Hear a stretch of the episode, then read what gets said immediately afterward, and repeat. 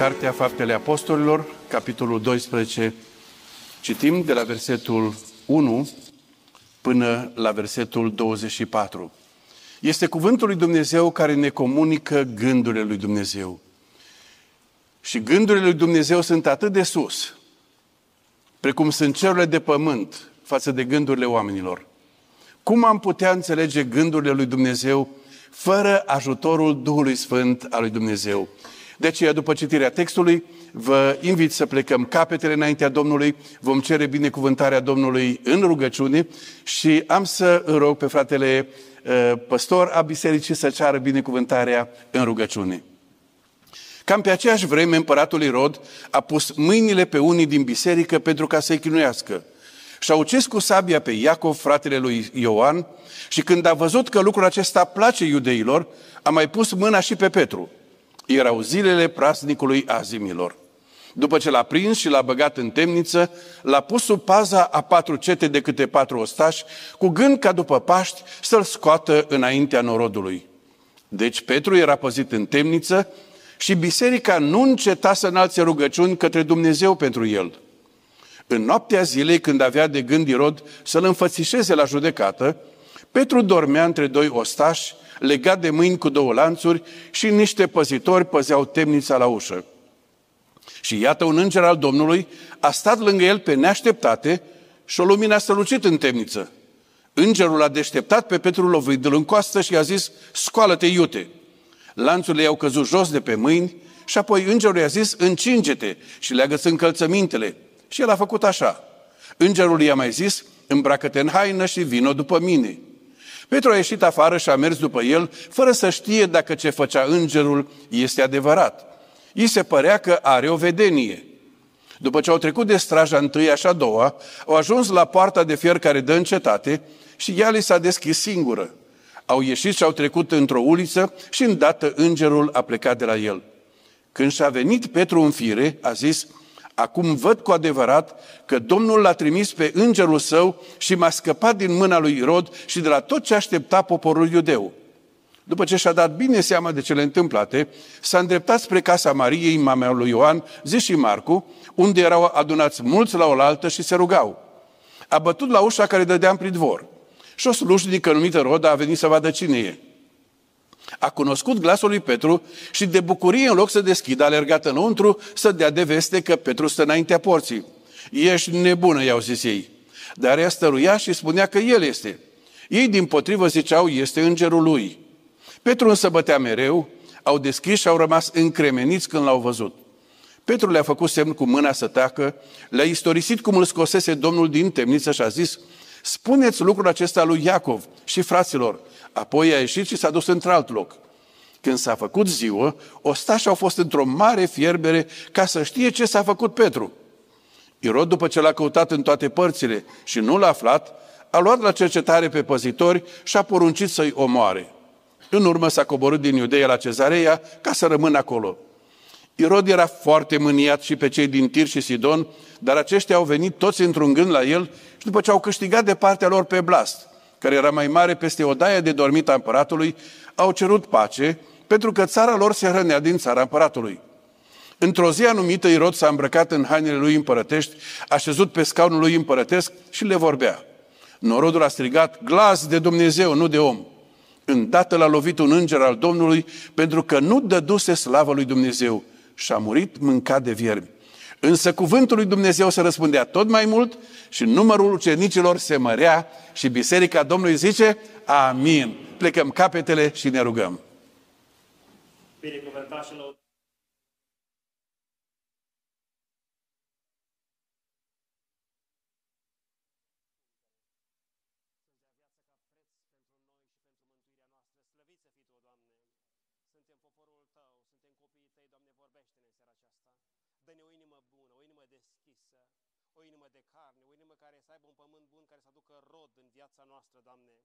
binecuvântă unsul Tău, dă puterea sfântă și dă cuvânt pentru noi și pentru starea noastră, Doamne.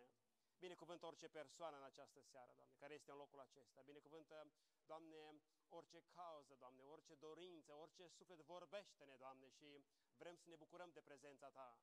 Te slăvim și te binecuvântăm, Tată, în numele Sfânt și Prețios al Domnului Isus Hristos. Amin. Amin. Vă invit să ocupați locurile. Mulțumesc Domnului pentru harul de a fi la părtășie împreună cu dumneavoastră în această seară. Mulțumesc pentru adunarea la oaltă a colegilor păstori, a fraților din bisericile penticostale și baptiste și ne rugăm ca binecuvântarea lui Dumnezeu să se reverse peste toată adunarea. Amin. Salutări sfinte din partea fraților și a surorilor de la Biserica Emanuel din Oradea, a studenților și a profesorilor de la Universitatea Emanuel. La Universitatea Emanuel avem studenți din toate bisericile evanghelice, de la frații baptiști, frații pentecostali, frații creștini după Evanghelie, din țară, de peste hotare, s-au adunat ca să studieze și ne rugăm ca Dumnezeu să dea binecuvântarea Lui acolo. Mă bucur să văd în sală uh, absolvenți ai universității, să-i binecuvinteze Domnul și mă bucur să văd colaboratori din vremea studenției, pe Nora și pe Teo, știu din anii 70, din vremea studenției, de la Mihai Bravo, din București. Mă bucur să vă revăd. Binecuvântarea Domnului să fie peste cei pe care vă văd pentru prima dată. Știam că fratele Liviu a fost cercetător, știam că e pasionat de apologetică, dar n-am știut că îl pasionează și istoria. Așa că seara aceasta a fost pentru mine uh, o surpriză să văd că aveți uh, preocupări și a plecat asupra istoriei. Să vă binecuvinteze Domnul să puteți scrie și cărți de istorie și să putem învăța de la ceea ce Dumnezeu a făcut de-a lungul anilor și în România, și în America, și în alte părți ale lumii. Amin. Mesajul din seara aceasta se intitulează Ce se întâmplă când se roagă toată biserica? Ce se întâmplă când se roagă toată biserica? Când ne uităm la Biserica Domnului pe pământ, ea este o prezență extrem de neobișnuită. Nicio altă organizație de pe pământ, nicio altă comunitate nu se poate asemăna cu biserica. Biserica este singura realitate de pe pământ al cărei cap este Domnul nostru Isus Hristos. Binecuvântat să fie numele. Biserica este singura realitate de pe pământ denumită trupul Domnului nostru Isus Hristos. Este o prezență cerească, o comunitate a cerului care trăiește pe pământ. Și lumea nu știe ce să facă cu biserica. Lumea se uită la biserică și se vede în oglinda bisericii și când lumea se uită la oglinda bisericii, își vede hidoșenia ei își vede păcătoșenie, își vede stricăciune. Și sunt oameni care atunci când se uită în oglindă și văd ce nu le place în oglindă, consideră că oglinda e de vină. Probabil că ați aflat de fete sau de femei sau de bărbați care s-au uitat în oglindă și de supărare au spart oglinda. Pentru că au crezut că oglinda e de vină. Lumea se uită la biserică, se vede în oglinda bisericii și vrea să spargă oglinda. Și de multe ori în istoria bisericii s-a întâmplat așa ceva și noi denumim toate aceste atacuri prigoană. Prigoană împotriva bisericii. De ce? Pentru că lumea nu știe ce să facă cu realitatea pe care o întâlnește în biserică. Așa s-a întâmplat în vremea faptelor apostolilor, în capitolul 12, suntem în anul 44 după Hristos.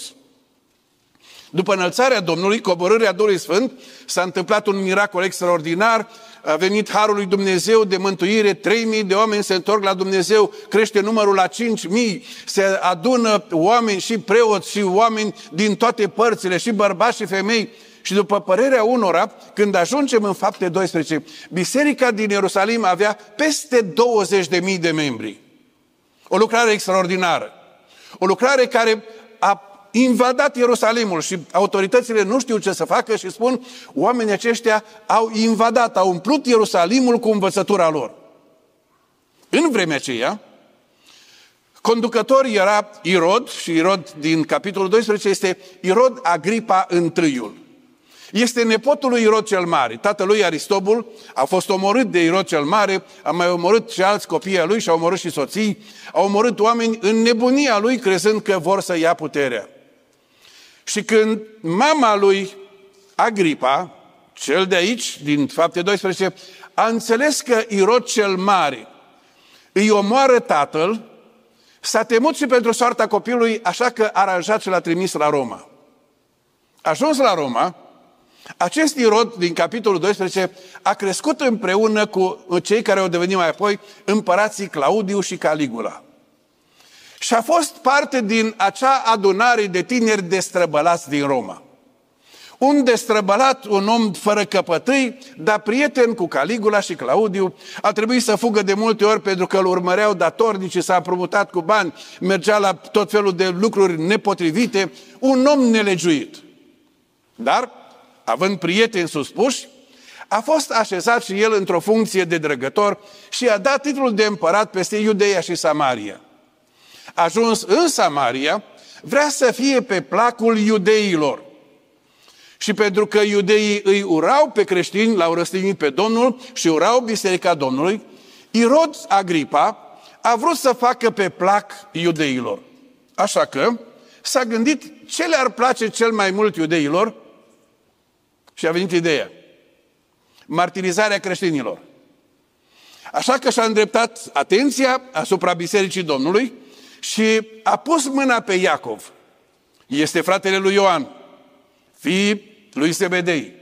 Unul dintre oamenii de vârf a bisericii. A pus mâna pe Iacov, l-a arestat și l-a executat. A văzut că lucrul acesta place iudeilor. Interesantă plăcere. Interesantă plăcere să vezi sânge de martir și să-ți găsești satisfacție în asta.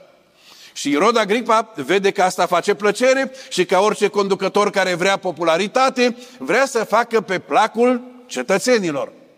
Așa că îl arestează și pe Petru, îl pune în temniță și hotărăște să-l execute după ce trece sărbătoarea Paștelor. Sărbătoarea azimilor și a Paștelor sunt adunate la oaltă într-o sărbătoare care durează șapte zile.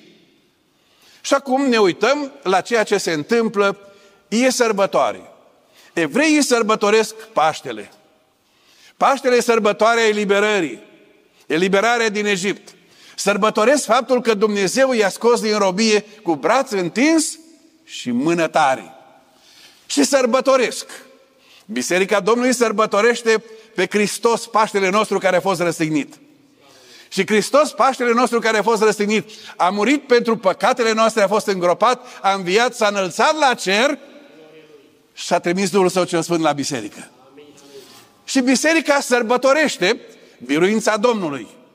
Numai că Petru este în pușcărie. Și după sărbătoare, Irod are de gând să-l execute, să-l condamne la moarte. Și acum se întâmplă ceva absolut fascinant. Când biserica află că Petru este închis, biserica hotărăște să facă ceva care în concepția lumii nu are nicio valoare. Pentru că biserica este cea mai vulnerabilă comunitate de pe pământ. Biserica este atât de vulnerabilă încât nu se poate apăra atunci când este atacată. Biserica nu are armată, biserica nu are arme, biserica nu are organizații care să fie cu puterea lumii acesteia. Biserica este vulnerabilă. În urmă cu ani de zile, fiind parte dintr-o organizație pentru apărarea creștinilor persecutați în alte părți ale lumii, am aflat de niște fraze ai noștri din Bangladesh care au fost închiși pentru credință. Și împreună cu o organizație din Marea Britanie, am hotărât să trimitem doi avocați creștini până în Bangladesh ca să afle despre soarta acestor creștini închiși. Au ajuns acolo și au stat, au stat de vorbă cu directorul pușcăriei. Și directorul a spus, este incredibil. De când sunt director de pușcărie, de zeci de ani, e pentru prima dată când cineva vine să se intereseze de creștini. Dacă am pune mâna să arestăm un evreu, toată comunitatea evreiască de pe glob sare în picioare să-l apere. Dacă punem mâna să arestăm un musulman, toată comunitatea musulmană sare în picioare să-l apere. Dacă punem mâna pe un hindus, toată comunitatea hindusă sare să-l apere. Dacă punem mâna pe creștini, nu pasă nimănui. Și a zis, e pentru prima dată miracolul acesta. Sunt uciși frații noștri în nordul Africii, sunt uciși în țările musulmane. Dar Lumea tace și nu-i pasă. Biserica este neapărată, este vulnerabilă, are cel mai mare număr de martiri din istoria omenirii. Și acum suntem în faza aceasta și biserica din Ierusalim constată că totuși biserica are acces la cea mai mare putere din univers. Biserica Domnului poate accesa cea mai mare putere din univers. Dar nu-i putere de pe pământ, este putere din cer. Și Biserica Domnului are acces la cea mai mare putere. Mai târziu Iacov scrie bisericii, mare putere are, mare putere are rugăciunea fierbinte a celui neprienit. Cât e de mare puterea rugăciunii? Că zice Biblia mare putere. Cât e de mare puterea? E atât de mare cât este puterea aceluia căruia ne rugăm.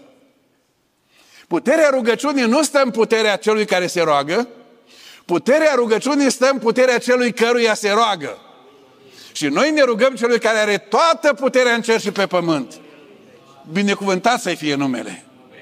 Așa că atunci când biserica este confruntată cu puterile de pe pământ, când este confruntată cu amenințările de pe pământ, biserica bate la poarta cerului. Biserica se adună la oaltă și nu încetează să înalțe rugăciuni la tronul de îndurare al lui Dumnezeu, în mod special se roagă pentru Petru. Acum, frați și surori, sunt momente în care rugăciunea este personală, individuală, în cămăruța fiecăruia. Și lucrul acela este învățat în Biblie, suntem încurajați în Biblie să intrăm în cămăruța noastră și să avem timp de rugăciune singur cu Domnul. Și o cântare noastră spune, ce nu pot spune nimănui, spune Domnului. Ce nu pot spune cu glas tare. Sunt lucruri pe care nu le pot spune decât Domnului. E mare har să ai cămăruța ta și să stai cu Domnul de vorbă. Pentru că Dumnezeu care are toată puterea în cer și pe pământ, Dumnezeul infinit, vine în cămăruța ta și ascultă rugăciunea. Dar sunt alte ocazii, alte cauze, când biserica întreagă trebuie să se adune la rugăciune și sunt învățături în Biblie și sunt îndemnuri în Biblie să ne adunăm la oaltă să ne rugăm.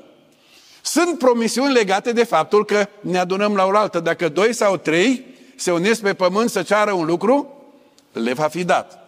Și acum biserica se adună să se roage și se roagă specific. Și noi ne adunăm și ne rugăm specific și ne rugăm specific pentru multe cauze. Dar din ce în ce mai rar ne rugăm pe nume pentru oameni care sunt legați. Nu în pușcărie, ci legați altfel. Irod a pus mâna pe Petru, l-a pus în pușcărie și l-a legat de mâini de doi soldați și niște păzitori păzeau temnița la ușă și este sub paza a patru cete de patru soldați. Dar Petru este doar un pescar. Petru nu este unul din trupele speciale. Petru nu este un terorist. Petru nu este unul care are muniție, care are în spatele lui o, o trupă de comando. Petru este un pescar și totuși Irod spune, trebuie să-l pun în pușcăria de maximă siguranță. Legat de mâini de doi soldați cu două lanțuri, regula era să fie legat doar de un singur soldat, cu un singur lanț, pe Petru îl pune legat de doi soldați. Patru cete de câte patru ostași, sunt gardieni la ușă. Petru este păzit ca să nu poată scăpa. Așa leagă cel rău. Așa leagă lumea. Și când este legat, este legat să nu existe nicio soluție omenească de scăpare. Și biserica spune, Doamne, Petru al nostru este legat. Și se roagă pentru el specific și se roagă pentru faptul că e legat. Și se roagă pentru faptul că este primejdie mare. Nu încetează să înalțe rugăciuni către Dumnezeu pentru el. Frați și surori, diavolul leagă. Pe unii leagă cu băutură. Pe alții leagă cu droguri. Pe alții leagă cu relații toxice, păcătoase. Pe alții leagă cu lăcomia de bani, pe alții leagă cu alte lucruri. Îi leagă și îi leagă și sunt legați, atât de legați, că nici nu se mai pot ruga și nici nu mai pot veni la biserică. Sunt atât de legați încât n-au niciun fel de șansă omenească. O, Doamne, învață-ne să ne rugăm pentru ei. Vin uneori la mine oameni din țară, de peste o tare, spun, frate Paul, copilul meu a căzut în patima drogurilor. E aproape ruinat, este în faza în care se distruge total. Frate Paul, rugați-vă și spun, îmi dați voie să ne rugăm cu toată biserica pe nume. Frate Paul, nu vă rugați, că ne rușine, n-am vrea să fie rușine pe familia noastră. Vin și spun, frate Paul, a căzut în altă patimă, a căzut în altă nebunie. Dar dacă e vorba de cancer, dacă e vorba de fractură, dacă e vorba de accident, dacă e vorba de altă operație, ne rugăm specific, numai când e vorba de păcat. Nu se întâmplă asta la dumneavoastră, așa Se va întâmpla numai în România. Observați? Sunt lucruri pentru care trebuie să ne rugăm specific. Și se adună biserica nu să bârfească, se adună biserica nu să povestească, se adună biserica să se roage. Pentru că mare putere are rugăciunea fierbinte a întregii biserici. Doamne, întărește rugăciunea. Studiile care se fac la ora actuală scot în evidență ceva înfiorător. Conform unor sondaje, timpul mediu de rugăciune a evanghelicilor pe glob, timpul mediu de rugăciune, este de 20 de secunde pe zi. Timpul mediu. Știți ce înseamnă asta? Dacă unii se roagă jumătate de ceas, alții se roagă un ceas, alții se roagă mai mult, asta înseamnă că unii nu se mai roagă deloc. Și când nu se mai roagă deloc, noi suntem despărțiți de cea mai mare putere din univers. Trăim aici pe pământ în puterea noastră, în relațiile noastre, dar despărțiți de puterea lui Dumnezeu. Și fără El, Domnul spune, despărțiți de mine, nu puteți face nimic. De aceea sunt atâtea lucruri pe care nu le putem face. Biserica din Ierusalim bate la poarta cerului, se roagă și când se roagă biserica, biserica prin rugăciune îi pune în mișcare cerul.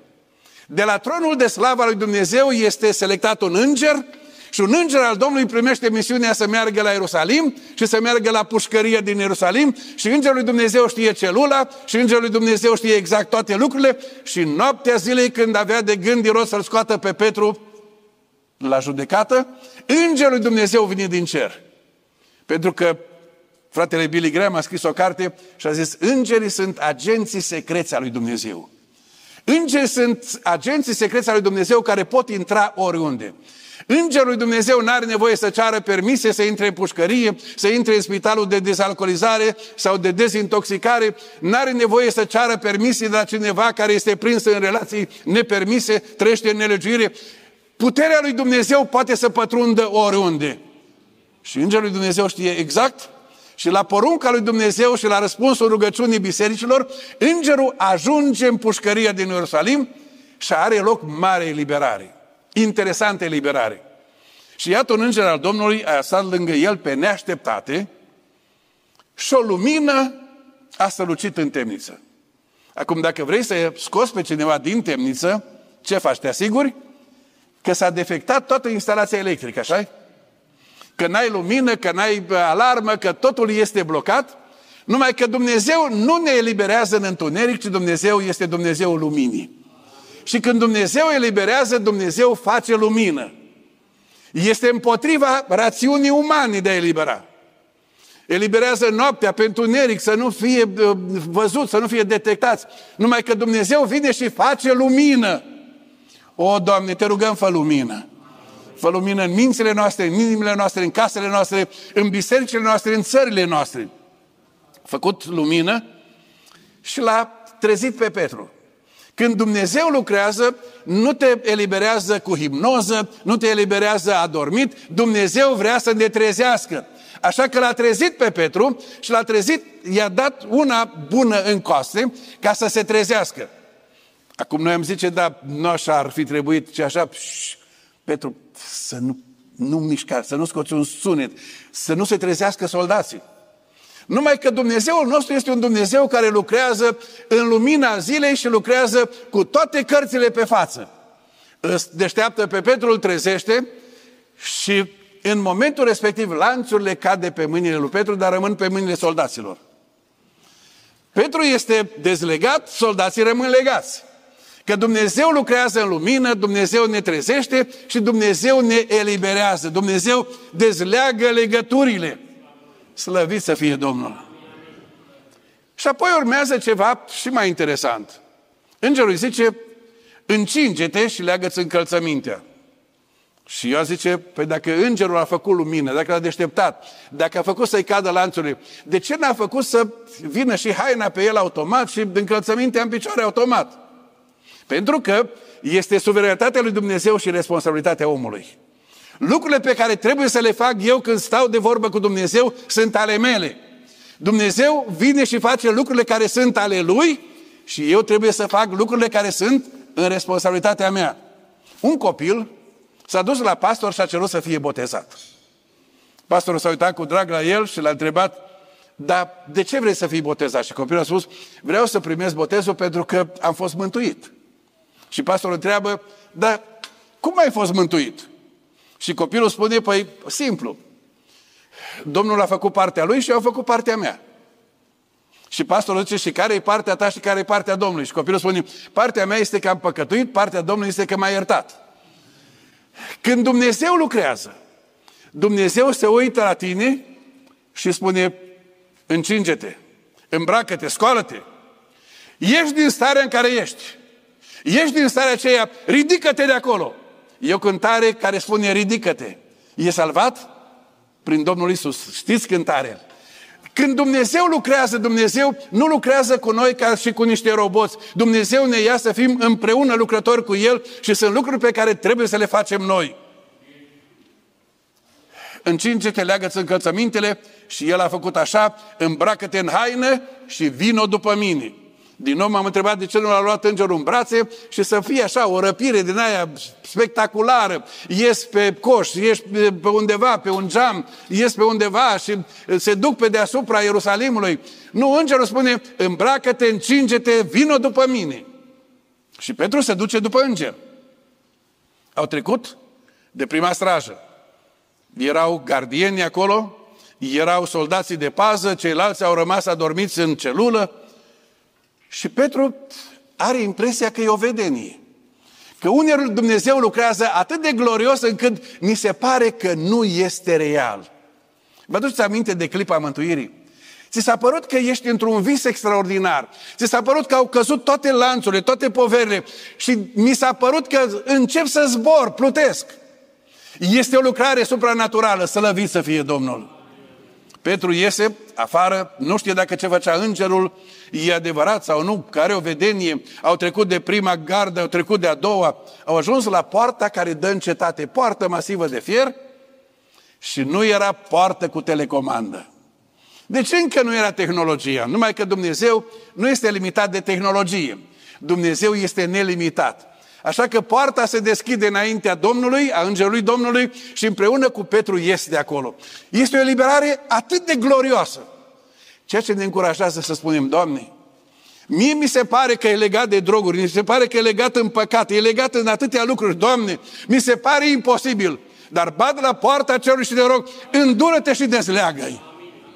Probabil că știți și dumneavoastră tineri sau oameni care sunt legați. O, Doamne, îndură-te de ei.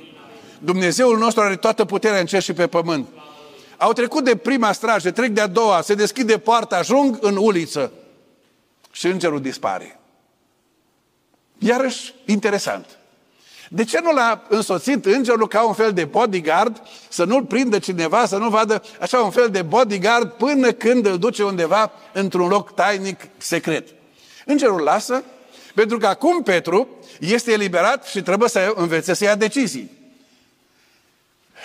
Întrebare. Pe la ce oră din noapte credeți că a fost eliberat Petru?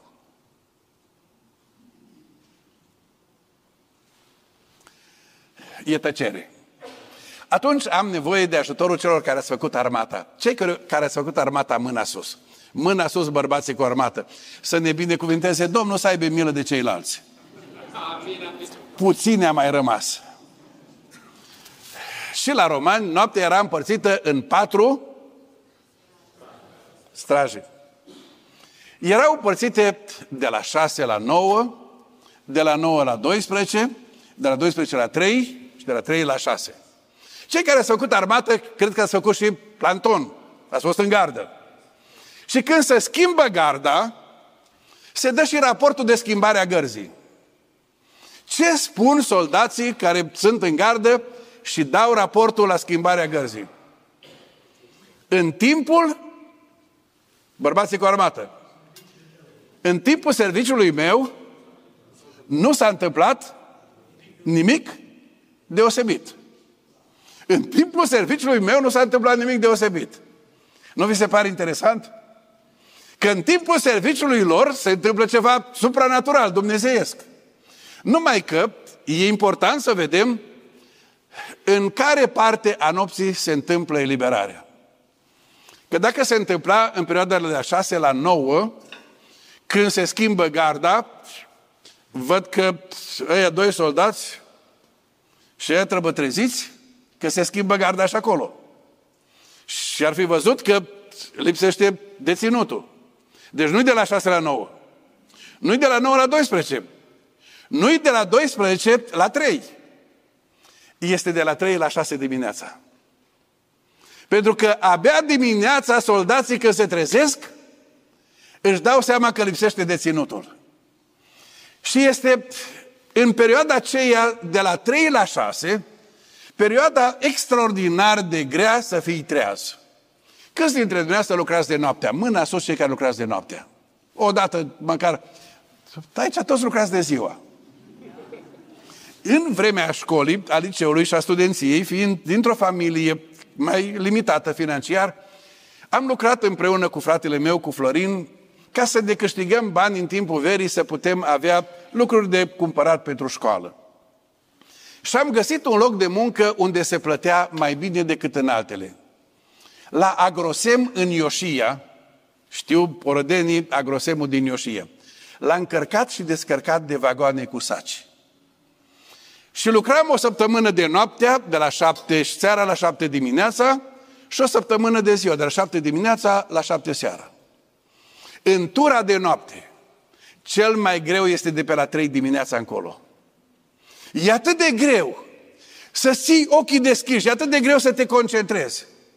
Și când este cel mai greu și Petru dormea dus între doi soldați, atunci vine Dumnezeu când este ultima strajă, este ultima noapte, este ultimul tren. Frați și surori, Dumnezeu lucrează după calendarul cerului. Și Dumnezeu vine întotdeauna la timp și când ne se pare nouă că întârzie. Este eliberat Petru, este în stradă și unde să te duci la ora 3 noaptea? Unde să te duci? Fratele Liviu spunea de vremea ă, armatei când ne elibera și când te elibera și ajungeai noaptea undeva, petreceai noaptea în gară, dar te gândeai că mai vine vreun ofițer și te prinde și te întreabă ce faci pe acolo. Greu în vremea aceea în care ești deținut și ai scăpat din pușcărie, unde să duci? Petru știe ceva. Se duce în locul unde creștinii pocăiții se adună la rugăciuni. Așa că și-a dat bine seama și s-a îndreptat spre casa Mariei, mama lui Ioan Zi și Iacov, unde erau adunați mulți la oaltă și se rugau. Noaptea întreagă în rugăciune. Biserica nu încetează. Sunt lanțul de rugăciune a bisericii și în noaptea aceea rugăciunea este la casa Mariei, mama lui Ioan Marcu, și sunt mulți adunați la o altă se roagă. Și Petru se duce acolo unde este secretul eliberării lui. Se duce la cei care bat la poarta celui și se roagă și ajunge la poartă și bate la poartă și se întâmplă altceva.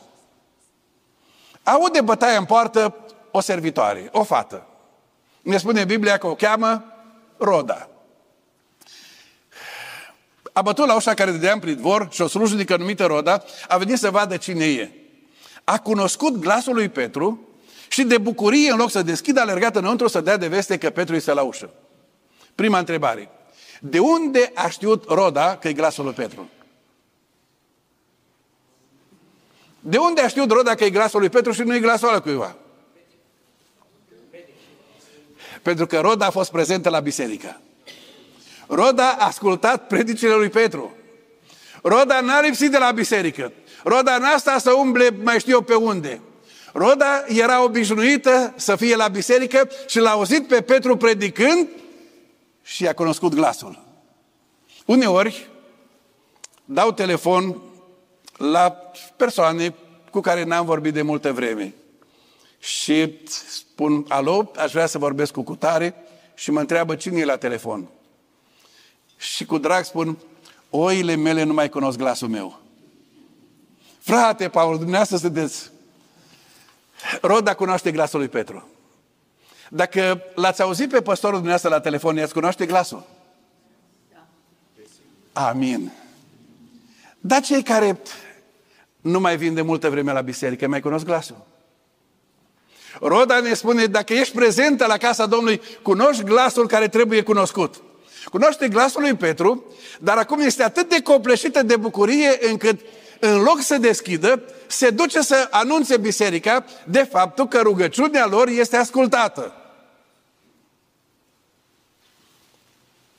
Și reacția lor este din nou incredibilă. Ce spun credincioșii care se roagă atunci când află că rugăciunile lor au fost ascultată? Ești nebună. Așa ceva nu se poate. Așa ceva nu se poate. Ești nebună. Și Roda insistă că nu-i nebună, ci e Petru la ușă. Și ei apelează la o teologie eronată. Și spun, dacă cineva bate la ușă, nu poate fi Petru. Dacă ție ți se pare că e Petru, atunci s-ar putea să fie cine să fie? Îngerul lui. De ce spun teologie eronată? Îngerul nu stă la ușă ca să-i deschizi. Îngerii nu stau la ușă. Îngerii n-au probleme. Îngerul a intrat în temniță fără să-i deschidă cineva ușa. Îngerii lui Dumnezeu sunt mesageri lui Dumnezeu care pot intra oriunde. Dumnezeu ne poate găsi oriunde. În adâncul gropii sau la marginea lumii, la marginea mării. Dumnezeu știe unde suntem și ne poate auzi. De aceea, eliberarea lui Petru mai corectează și teologia bisericii și uneori, când Dumnezeu lucrează, ne îndreaptă gândirea ca să gândim corect biblic. Și spun, nu-i îngerul lui, și ea insistă că este el și în cele din urmă deschid. Și când îl văd pe Petru, au rămas încremeniți. Încremeniți de ce? Că li s-a ascultat rugăciunea. Te-a luat Dumnezeu vreodată prin surprindere când ți-a ascultat rugăciunea? Te-a luat Dumnezeu prin surprindere, ți-a ascultat rugăciunea și ți s-a părut că este ireal. Au rămas încremeniți. Pentru că Dumnezeul căruia s-au rugat, Dumnezeul acesta are toată puterea în cer și pe pământ și poate face minuni, că e Dumnezeu minunilor. Slăvit să fie Domnul! Le-a făcut semn cu mâna. Le-a istorisit. Le-a spus ce s-a întâmplat. Imaginați-vă acum următoarea rundă de rugăciuni. Când au aflat cum lucrează Dumnezeu, cum l-a eliberat pe Petru, cum au dormit soldații, cum s-au deschis ușile, cum s-a făcut lumină, ce a făcut îngerul, ce au făcut uh, cei de acolo care au rămas, nici n-au văzut, nici n-au auzit, au rămas mai departe până dimineața când n-au mai știut cum să explice situația. Și apoi a spus, spuneți lucrul acesta lui Iacov și fraților. Depuneți mărturia aceasta. întăriți în credință să continue să se roage. Întăriți în credință să nu abandoneze. întăriți în credință să stea mereu și să mijlocească și pentru alții și pentru alte cauze. Și apoi a plecat în altă parte, numai că Dumnezeu nu și-a încheiat lucrarea ca răspuns la rugăciunea bisericii. Dumnezeu are de lucrat ceva și pentru Irod. Dumnezeu are de lucrat și pentru vrăjmașii bisericii. Dumnezeu este Dumnezeu care spune, cine se atinge de voi, se atinge de lumina ochilor mei. Așa că, Irod, după ce a făcut cercetări, e o rușine publică, a anunțat execuția, a anunțat spectacolul macabru a martirașului, nu lipsește deținutul, nu știe unde este, e o rușine publică pentru el, pentru gardă. Irod pleacă de la Ierusalim la Cezarea, pentru că a fost umilit de Dumnezeu public. La cezarea se pregătește un eveniment politic. Să îi spele fața lui Irod de rușinea care a mâncat-o în Ierusalim. Să îi redea gloria lui, demnitatea lui de mare conducător. Așa că au venit cei din Tir și Sidon, o delegație impresionantă, care au interese economice, au interese politice, reușesc să pună uh, oarecum uh, un fel de, de înțelegere cu cel care este uh, șamberlanul lui Irod, mai mare peste o daie de dormit, și ajung să stabilească o întâlnire politică publică. Într-o zi anumită, Irod s-a îmbrăcat cu hainele lui împărătești, a șezut pe scaunul lui împărătesc și le vorbea. Noroadele au strigat, glas de Dumnezeu, nu de om. Îndată l-a lovit un înger al Domnului pentru că nu dăduse slavă lui Dumnezeu și a murit mâncat de viermi. Scena este înfiorătoare.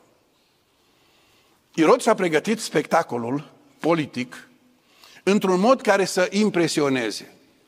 Ne spun istoricii că avea o platformă înaltă, s-a îmbrăcat într-o haină împărătească țesută cu fir de argint.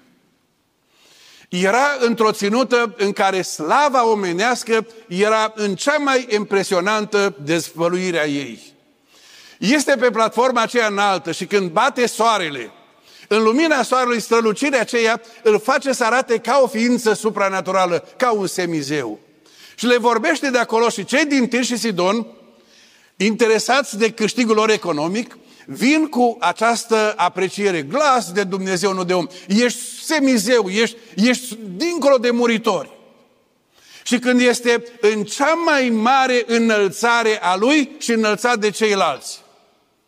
Un înger al Domnului l-a lovit și a murit instantaneu și spune Biblia, a murit mâncat de viermi, dar vă rog să înțelegeți ceva. Nu a murit și apoi, după ce l-au îngropat, l-au mâncat viermii. Istoricii ne spun că în clipa în care a murit, l-a lovit un înger, din trupul lui au ieșit viermi care au început să-l mănânce pe loc. Și scena aceea a fost atât de îngrozitoare, atât de macabră, atât de, de josă în felul în care l-a judecat Dumnezeu. Pentru că a pus mâna pe aleșii lui Dumnezeu, s-a pus împotriva lui Dumnezeu și acum judecata lui Dumnezeu este atât de aspră. Moare mâncat de viermi acolo în fața celor care strigă glas de Dumnezeu, nu de om. De aceea spune Biblia, grozav lucru este să cazi în mâna Dumnezeului celui viu. O, Doamne, păzește-ne! Ce se întâmplă când se roagă toată biserica? Se pune în mișcare cerul. Ce se întâmplă când se roagă toată biserica? Se fac eliberări miraculoase pe pământ. Ce se întâmplă atunci când se roagă biserica? Sunt judecați vrășmașii lui Dumnezeu. Noi ne rugăm astăzi pentru mântuirea lor. Ne rugăm ca Dumnezeu să întoarcă la el ca pe Saul din Tars. Dar cei care se împotrivesc în, în fața lui Dumnezeu, a Harului lui Dumnezeu, vor da față în față cu judecata lui Dumnezeu. Numai că lucrurile continuă și finalul este așa. Însă cuvântul lui Dumnezeu, însă cuvântul lui Dumnezeu, ce scrie textul? Se răspundea tot mai mult și numărul ucenicilor se mărea tot mai mult. Când se roagă biserica, cuvântul lui Dumnezeu are uși deschise. Când se roagă biserica, se întorc oamenii la Dumnezeu. Când se roagă biserica, vin vremuri de treziri spirituale. Când se roagă biserica, cerul se deschide și pământul este binecuvântat. Ați vrea să ne rugăm. Pentru cine ne vom ruga? Cine e legat? Cine e în lanțuri? Câți dintre noi mai avem în familiile noastre oameni nemântuiți? Câți mai avem pe cineva care încă este legat de păcat, este legat de lume, de lanțuri? Câți mai avem pe cineva nemântuit în casele noastre? O, Doamne, ne-am adunat în seara aceasta ca să înțelegem că Tu ai toată puterea în cer și pe pământ. Ne-am adunat înaintea Ta să ne îmbărbătăm pe baza cuvântului Tău. Ești același Dumnezeu plin de har și de adevăr. O, Doamne, la tot ce a legat satana, te rugăm, lasă Duhul Tău ce Sfânt să vină să dezlege. Lasă cuvântul Tău să se răspândească. Lasă, Doamne, să vedem fiii risipitori întorcându-se acasă. Lasă, Doamne, să-i vedem pe cei care sunt robiți, care sunt legați, că vin eliberați la Tine și primesc mântuirea în numele Domnului. Lasă, Doamne, să crească numărul românilor mântuiți. Mântuiește România și America. Adu vremuri de înviorare. Haideți să ne ridicăm la rugăciune, frați și surori, și adu înaintea Domnului în rugăciune pe cei care îi cunoști și spune Doamne, am în seara aceasta încredințarea că ești același Dumnezeu, că poți lucra, că ești un Dumnezeu plin de putere, un Dumnezeu care nu dorește moartea păcătosului. Doamne, îi aduc înaintea Ta pe nume, lucrează, Doamne, pentru slava numelui Tău, întărirea credinței noastre, lărgirea împărăției Tale și pentru slava veșnică a Mântuitorului nostru. Amin.